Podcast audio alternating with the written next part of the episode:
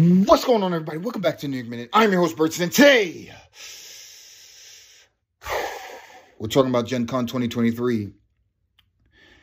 Gen Con was this past weekend, the best week in gaming, and uh, I'm going to spend not too much time talking about this. We're going to talk about Thursday, Friday, Saturday, and Sunday.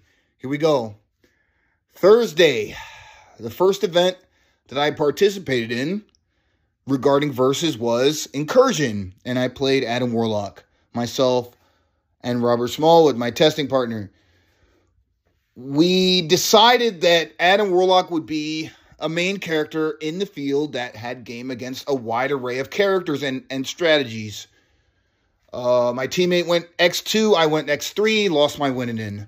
Friday, I decided to run it back, changed a couple cards I went X3, lost my winning in, but managed to squeak in.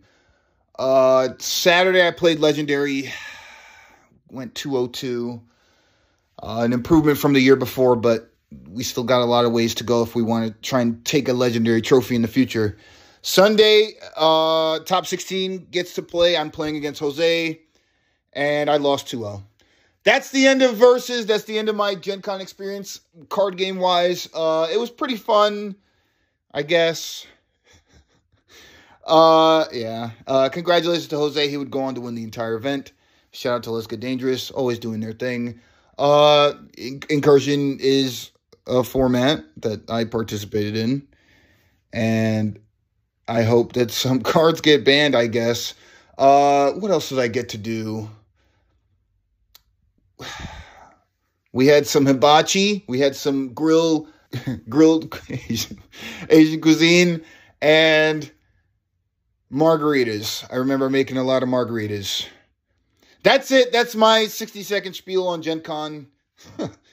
oh, man. I managed to get out of there with the entire league done, the entire Sentinel League. The cards look great.